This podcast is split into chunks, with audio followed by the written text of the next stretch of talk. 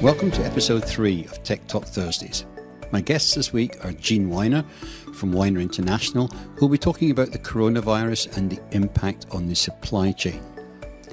He'll be followed by Aubrey Thompson and Craig Lax from Septillion, who will be talking to us about counterfeit avoidance, which they're working on with IPC, and their recent investment from Boeing Corporation.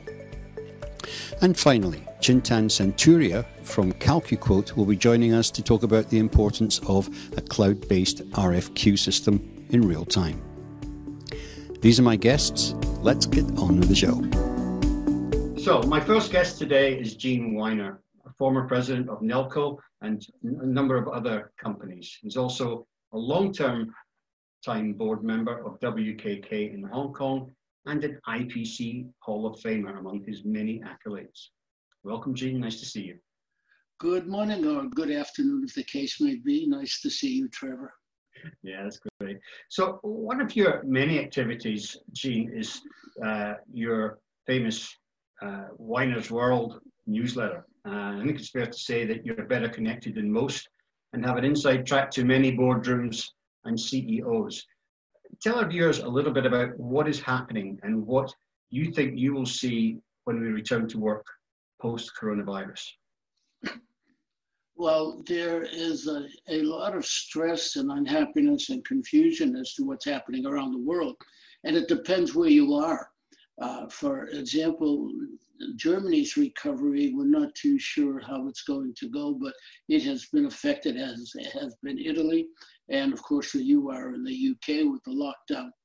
But in the US, which is probably still the leading economy in the world, we've had a severe recession in progress now due to the lockdowns and the social distancing required. And the government has stepped up to the plate to try to help. Uh, and it will continue to be bad, in my opinion, during the next one or two months before we see the curve flatten and everyone try to reopen the business at different stages. Now, in our industry, the electronics industry, a number of things have happened. First of all, component and other supplies were cut off from China, which was a major source not only of medical raw ingredients, but also critical components, circuit boards, and other items needed for electronic manufacturing. Then when things began to flow, they flowed only through airports or air flights through Hong Kong as the air industry shut down and reduced flights, causing freight rates to escalate 10 or 20 times normal. And whereas a shipment of $4,000 could have been made last year, this year some of those were 40 and 50,000, causing wow. some companies, uh, such as Hitachi Chemicals and others, to raise prices substantially on materials flown into their customers. Also, at the same time, we had a fire in a major supplier of dry film photoresist in China with a supplier to a major local company uh, there, which put stress on the domestic industry. Fortunately, Eternal Chemical there stepped up to the plate. And as we watch that, Hitachi Chemical, which makes also a dry film photoresist, sold out to another Japanese company, which closed last week. Then, coming on into the States, the government has declared a number of companies essential industries, and many of our factories immediately rushed to convert to produce printed circuit boards to make ventilators, which worked well as 11 major other companies uh, did this. I was surprised that the government didn't have a list of EMS companies, that's the contract manufacturers, capable of doing this to step up to the plate more quickly. Then, as we saw essential industries step up, another thing happened. The government increased the amount of pay to those that lost their job or didn't go to work, and that is the uh, uh, welfare type of pay to the point of which a number of workers found that they got more pay staying home than going into work. So as companies took single shifts, divided them with separation into three or four shifts, and went with adequate spacing and cleaning, they found that a lot of their workers didn't want to come to work. Hmm. At the same time, we see uh, increases, and we don't know why, in the purchase of major capital equipment, whether it be uh, vacuum um, uh, vacuum reflow ovens. Uh, we hear of record sales from Heller, whether it be Sotomash, Taiyo America is booming. Uh, and this, but this is all for critical equipment. This is all for for I'm guessing would be our med or medical uh, uh, yeah, yeah, yes, and the and the vacuum reflow ovens, of course, provide uh, a great edge when you have to do uh, small parts with very fine solder paste, and you want to eliminate bubbles in, the assembly. And uh, this has been to the benefit of uh, Heller and others that produce vacuum metallizing equipment. additionally, we see a shift in components uh, in manufacturing from mainland China uh, back to Taiwan and other places. Vietnam is loaded, of course, with business, but they've had a, a problem with it, uh, COVID 19 also. So right. there's so much going on. We found that we needed a same voice, a single voice. And it's interesting, the IPC, under the leadership of Dr. John Mitchell, really stepped up to the plate and it excuse me, initiated a weekly executive call around the globe to key manufacturers, suppliers, assemblers, and OEMs, uh, attended by 70 to 100 companies every week. John's actually going to be joining us on a, a panel discussion uh, here on, on May 5th, so I'll be interested to hear what he well, says. Well, it's on wonders. The, the, the, program usually starts out with an introduction by Dr. Mitchell, followed mm-hmm. by a report from the chief economist, followed by the vice president of government relations in Washington as to what's going on. Then there's a report on uh, industry production of various things, air freight shipments, and other economic uh, items of importance and production. Then it opens up for questions and sharing of information between the executives on board as to what the certain laws mean, how are other people handling it, how are you handling the distancing, the cleaning of equipment, uh, where do you go for certain supplies, will you share equipment? Companies have actually shared production capabilities between themselves uh, for certain things needed to produce parts for ventilators and others.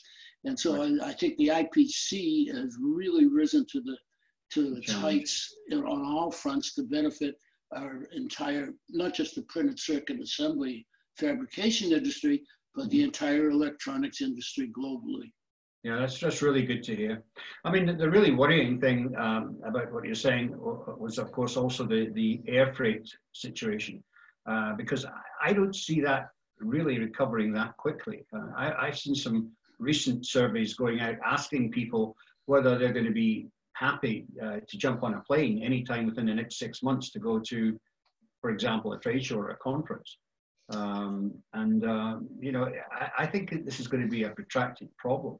Um, well, I'm, I'm on the board of a, of a number of organizations, and we have canceled everything right through September and possibly October. Um, mm-hmm. I'm chairing a, an emerging managers meeting for the IPC in San Diego, January 25th, 2021. Mm-hmm. And hopefully things will be back to normal by then. But you never know. If you look at the schedules around the world from SEMI to IPC to the EIPC to uh, VDMA, we find meetings canceling almost on a daily basis or being rescheduled, hopefully being rescheduled far enough ahead. Right. My personal belief is that the, the travel part will start to recover fairly well by September unless there's a resurgence. I don't think it's going to happen in May or June, no matter what people say. And people aren't going to just scale up because a lot of orders and production has been canceled. Inventories have backlogged on items that would normally be consumed. Critically needed things such as rare earth metals from China may or may not be available if China decides to get tough with the rest of the world. So there's a lot of uncertainty going ahead. Long well, this term. Is absolute, this is another significant point, Gene, and that is that the, the risk is all in the one place. I mean, as you mentioned, uh, China has controls or has access to 95% of the world's rare earth metals. They manufacture 85% of the world's PCBs uh, and a number of other uh, components. Is it is it good to have all, all that risk in the one place? Shouldn't uh, governments be looking to try and diversify that risk at least at least regionally. Uh, I, there are governments that can do it. We're not present form of government over here, and I don't know how it is with you and Boris Johnson over there, or mm. Angela in Germany. But the problem was caused by major corporations trying to save a dollar on labor on, and get cheap labor by going to China. Right. China costs and economy rose to become at one point before the pandemic the second largest economy in the world. And as such, Shanghai became one of the more expensive cities in the world, as did Hong Kong, to live in. And then China saw the light and began to put in robotics. So the low cost labor went to Vietnam and Indonesia. And of course, yeah. it's in India, which does not yet have an infra- infrastructure to support major industry, but has a large market. Thus, we see, for example. Well, that, that had all started to move, though, before the, the coronavirus, to be fair. I mean, it actually started uh, during the, the US China trade war. Uh, uh, people uh, saw this, see that as becoming uh, probably an ongoing situation between both these countries uh, over the next decade. Well, it, it, it's interesting. as part of the World Trade Organization, China was classed as a uh, an emerging company with not quite an up-to-date industrialist, even when its economy was second largest in the world. Mm. Uh, hmm. secondly, the uh, the duties, agreements, and bans were one way, as they were in many countries for many years, and the U.S. was losing hundreds of billions of dollars a year in trade, primarily right. to China. Right. And it had to stop, or you know, the piggy bank gets empty, and then what do you do? Yeah. So it, it had gone too far and then it, it's rebounded too quickly, I think, in the other direction instead mm-hmm. of something else. And then the pandemic uh, accelerated it or enhanced the issue. Right, right. But I, I do think it is going to reset uh, a little bit, uh, uh, you know, um, further than over the next couple of years. I really do think it's going to take uh, the next decade to really work out a lot of. Oh, I don't. I don't think it'll take a decade. I think that our industry, as well as the general economy, will be ripping along sometime in 2021. I think it could surpass where we are. Where oh no, no, no. Sorry, I'm not. Uh, I'm not saying that the economy is going to take that long for the economy to recover. I'm saying it's going to be an ongoing uh, situation between the U.S. and China to, to, to sort out their trade relationship. Is what I'm getting at. Um, uh, it, it, took decades to get there. It's not going to unwind in five years or less. Right, exactly. It'll take a little time. I absolutely agree with you. But the initial steps have been taken. Some progress was made with the first part of the agreement in the sale of farm goods to China from the US in exchange for other releases. The, uh, a number of the existing duties have been put on hold uh, during the pandemic. Uh, that's a good sign that uh, the U.S. is willing to let up in times of crisis. It had to, and uh, we'll see what will happen with the November election. That scares right. me. Right, right. One, and so uh, one other question I've got for you just before I let you go, and that is obviously coming out the other side of this. Um, the you know China's now back up and running, but the demand side has died over in the West.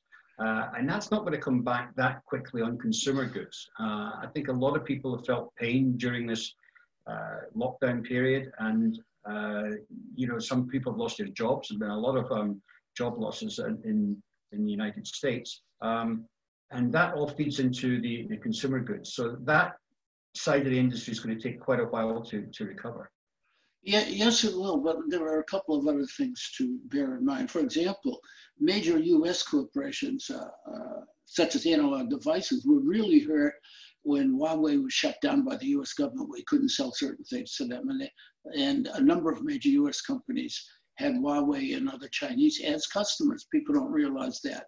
And on the other hand, China has a huge pent up consumer market with a strong nationalist feeling where the people will buy Chinese labels made in China more than anything else because of their their patriotism and their government urging. Remember, the information they get is limited. They don't see everything that we see in the Western world. Mm-hmm. So I agree that uh, well, China's export business has suffered and will suffer a bit. Its domestic consumer demand will increase the US and the Western world will suffer because there won't be so much in the way of cheap, I'll say cheap, uh, goods from China for consumer electronics, mm-hmm. and things will have to change. But of course, when we look at the factory 4.0, the factory of not the future, but tomorrow, uh, we'll see many of the so-called high labor cost items uh, be reduced to uh, more overhead, fixed goods, and automation. Uh, we uh, worked with the digital twin concept factories to see to match how something was made in one place and try and match it in another and see what the difference would be if a machine changed or its auto paste change or a component change. So mm-hmm. we, are in for a major revolution and change uh, accelerating in the next five years, I think, Absolutely. in our industry, Absolutely. which creates great opportunities for people in our business. Yeah, I agree.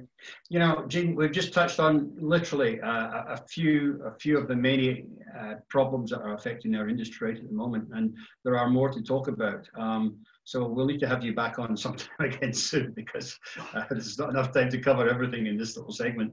Um, so for now, I, I want to thank you for joining us today, and uh, I look forward to to catching up with you soon. Stay safe.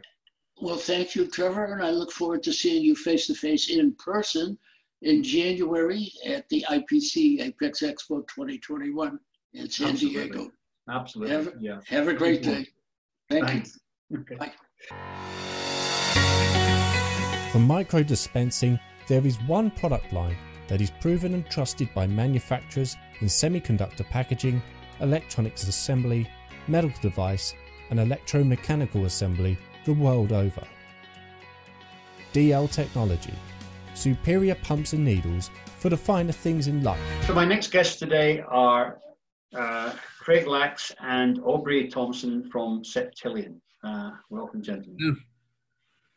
So, Septillion's a really interesting name. I mean, uh, where does it come from? Does it mean a trillion, trillion, or, or what does it actually mean, Aubrey? Uh, septillion is a, a, a mathematical number. Um, a billion is 1 by 10 to the sixth, uh, a billion, 1 by 10 to the 9, trillion, quadrillion, and all the way up to a septillion. So a septillion is a 1 by 10 to the 24. So a big number. And uh, origin of the name comes from when Craig was in the early days of the development of the fiber code.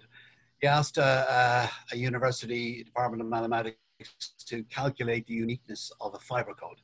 And they calculated it exactly at 7.8 by 10 to the 24, so eight septillions. And uh, we stuck uh, by the name Septillion uh, as a way of representing that. So that's where the name comes from. Yeah. We certainly got a ring to it. Yeah.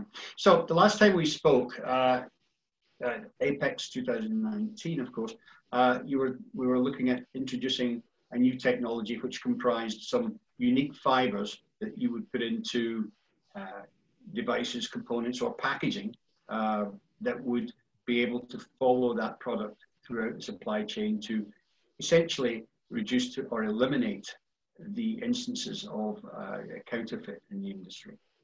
Yes, what we were looking to do is um, uh, is leverage on on uh, the fact that paper and cardboard are, are used in packaging in uh, in the industry, and uh, the use of security uh, paper, which is used in passports and banknotes, uh, where you put little fibers into the into the general ma- uh, manufacture of the paper, and these glow under certain lights and can be seen by camera. Uh, that produces a random distribution uh, because they're part of the paper pulp. these rayon fibers, and the clever man Craig um, came up with an algorithm that, when it looks at that distribution, comes up with a number.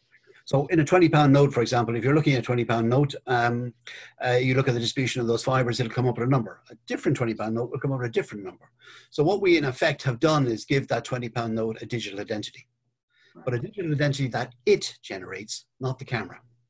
Okay. So, so if you put a, a unique digital um, identity on, onto uh, each piece of packaging, doesn't the packaging itself need to be secure as, as well, Craig? Yes, um, it's um, essentially you know you you can put it on labels, you can put it in the packaging, um, but you, you, can use tamper-proof labels. That, but they, you know they can be counterfeited. So this is uh, uh, a, a, sort of multi-stage way of, of verification uh, of assets. So if the, if the tamper-proof label is looks like it's been tampered with, you, you can just check the fiber code Um, right.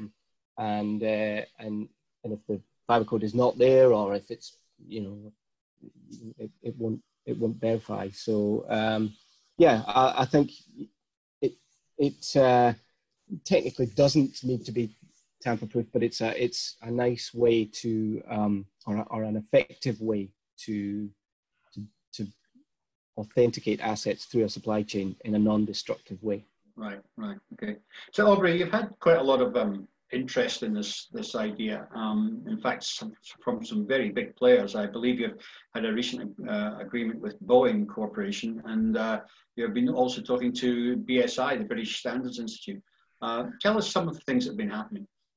Uh, in early part of this year, um, we uh, Boeing, the Boeing Corporation invested in the company. Um, and we, with the idea basically that we are going to deploy fiber code throughout uh, the, the ecosystem. So at the moment, we are working with Boeing in looking at where we deploy fiber code in the aerospace business. Um, it's uh, a very cost-effective, very scalable technology because it's uh, you know involved in the packaging and the and the labeling of, of, of systems. So um, it's uh, as a mathematical algorithm, um, uh, the enrollment of a fiber code only takes milliseconds. So it's also very adaptive to high volume manufacturing as well. Um, we've been um, uh, uh, uh, what's the word, uh, pushed off course by COVID 19 as it arrived. And with the UK government, we've been working with the aerospace companies on some of the um, reusing of, of production facilities.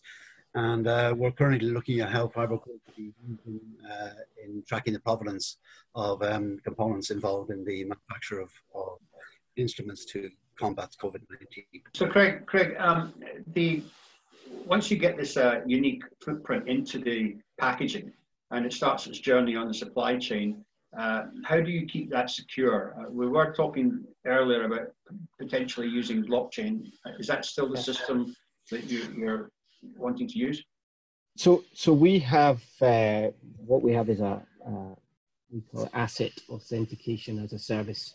Like we have a platform that um, that basically generates and verifies fiber codes. Uh, those codes um, are, are basically can be integrated within any traceability system uh, or, or ERP system or, or anything that is, is uh, tracking and tracing assets. That can include blockchain platforms, provenance platforms um, for, for, for tracking assets. Yeah. So, uh, but, but our, our technology is, is the, the physical, uh, the physical fiber code and the, the authentication platform. Right, right. Well, it's certainly a, you know a very exciting um, technology, and uh, certainly for any high reliability application, whether it's military, aerospace, medical, or, or even automotive, uh, I would think that uh, they'd all be wanting to use this. Um, what are the next steps, Aubrey? What's coming up next? Um, what's coming up next is to uh, we're on, on, two two fronts. One working with Boeing on, on uh, these concepts within the aerospace business, and uh, Craig, uh, with the IPC, um, you know, the rolling out of 7082 is to get these uh, these first systems in place so that we can demonstrate to the world uh, how 7082 is so effective. Because it's not only applicable to the electronics industry, but uh, uh, with the COVID-19 uh, pandemic at the moment, it's becoming evident that the principles and standards that are behind, that lie behind 7082 are applicable to most industries, manufacturing industries. So, um, you know, we're already seeing the counterfeiters and the scam artists uh, in COVID-19 up and running. Mm-hmm. What we have to do is make sure that the supply chains are secure and that what you and I get, for example, in test kits and things through our through our letterbox, are government approved and are the original. Yeah. Right. right. to do that in a very cost effective, secure way. So you're going to get rid of all the fake masks and all the fake testing kits and, and that type of thing. Uh, you know, this these sort of products um, with a, a, a 7082A um, type principle of secure supply chain is what's needed. Yeah, absolutely, absolutely. Well, it's exciting stuff. I think what we're going to do is maybe next month uh, or in June we're going to look at perhaps taking a deeper dive into this technology. Uh, but for now, guys, I want to thank you very much for joining us and, and bringing us up to speed. Thank you. Okay. okay, coming up after the break, we're going to be speaking with uh, Chintan from CalcuQuote. Sponsored by Panasonic. Smart factory solutions for any mix, any volume. Introducing the new NPM W2S, the ideal placement solution for manufacturers who value reduced setup and changeover time over volume. Okay, my next guest today is Chintan Sutaria uh, from CalcuQuote. Uh, nice to meet you, Chintan. Nice to meet you as well. Yeah. So um, you run a company that basically does an RFQ management system. Uh, explain uh, very briefly uh, to our viewers how that works.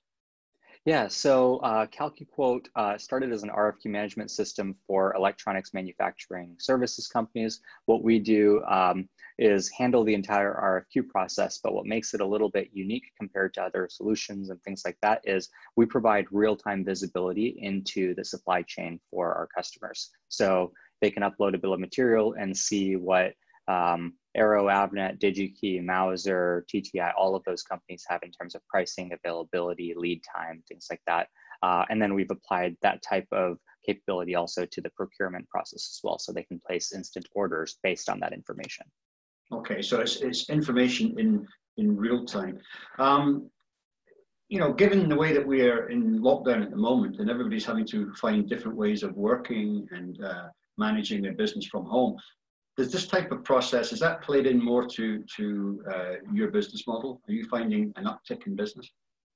Yeah, we actually had uh, we had uh, a record month in April so far. I mean, we've broken previous sales numbers for uh, our history. Um, I don't know if it's uh, I mean if it's a correlation or a causation type thing, but there's definitely a higher interest, uh, especially in products that we have that allow instant quoting, right? So um, typically, um, you know, for large orders and things like that, there's still the due diligence on the supply chain. Um, uh, but on instant quoting, which is prototypes, quick turns, that kind of stuff, there's definitely a higher demand. We're getting more and more customers leaning into that to say that's the capability we need to be able to um, be more responsive to our customers. Right. Okay. So, I mean, given this sort of visibility, what sort of challenges are you seeing uh, coming into the supply chain at the moment?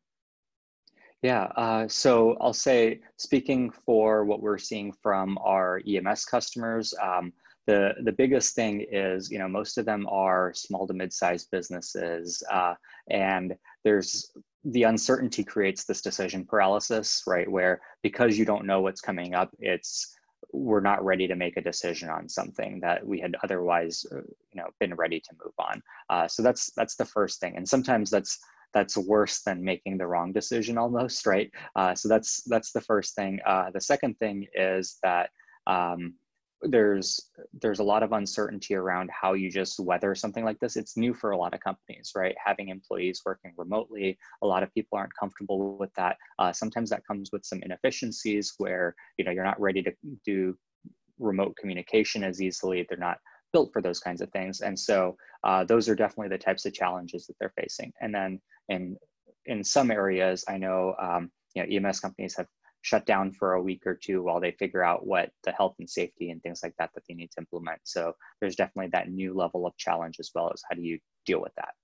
Yeah, absolutely. There's a lot of challenges involved with that. But um, I mean, you just, as you said, you just had your, your busiest month ever in, in April. So I mean, is this really translating into reduced um, RFQ volume?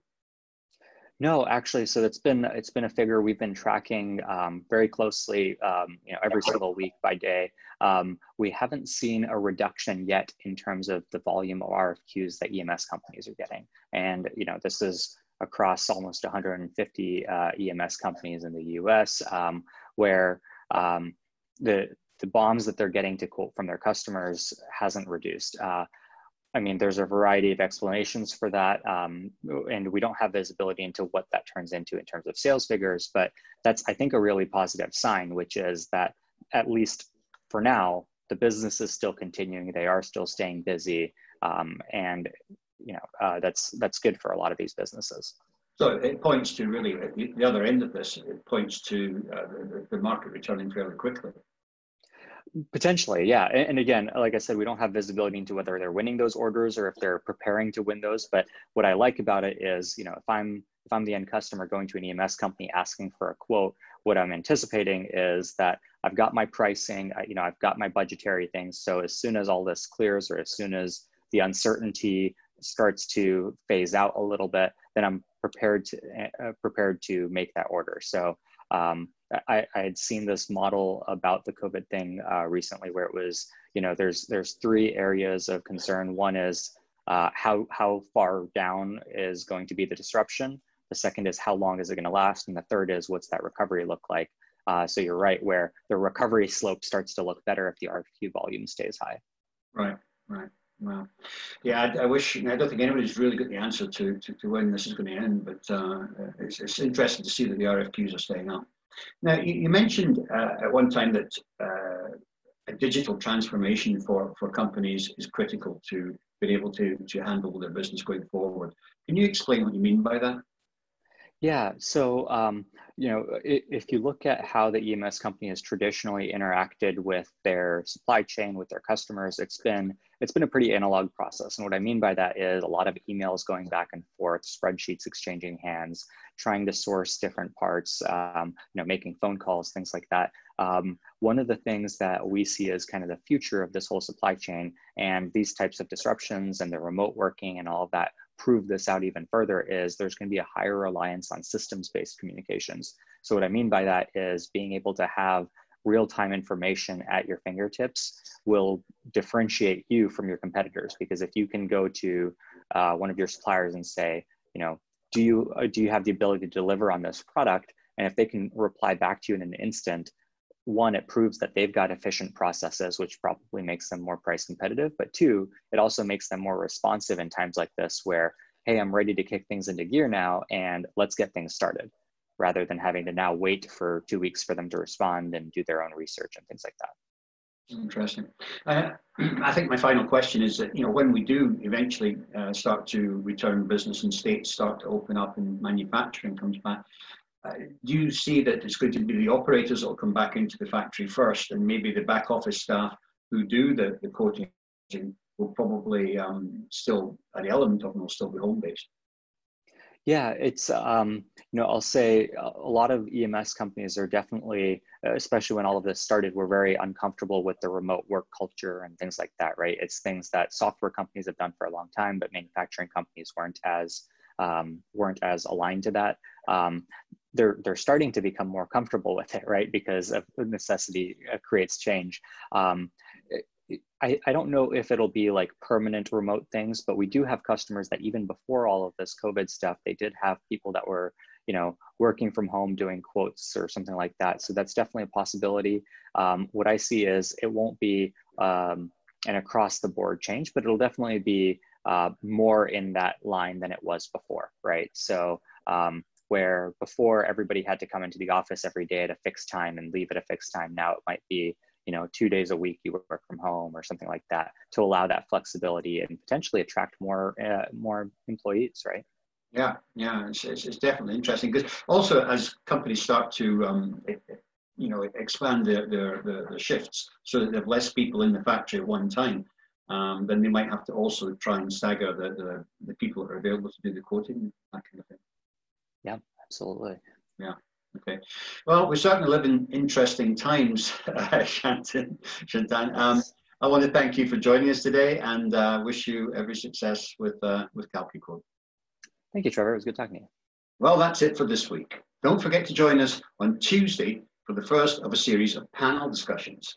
Next week's topic is coronavirus and supply chain disruptions. And my guests will be John Mitchell from IPC, Ron Keith from SCRG, Oren Manor from Siemens Mentor, and Gene Weiner from Weiner International. Until then, thanks for watching and stay safe. It's getting harder to stand out from the crowd. Get the recognition your new product deserves at the Global Technology Awards. There are lots of categories to choose from, and the companies are free to enter as many categories as they like. This year's award ceremony will be held at SMTA International, Or if it's canceled or postponed, then it will be held online. Come and join us in toasting the cream of the crop in Chicago or in the comfort of your own home.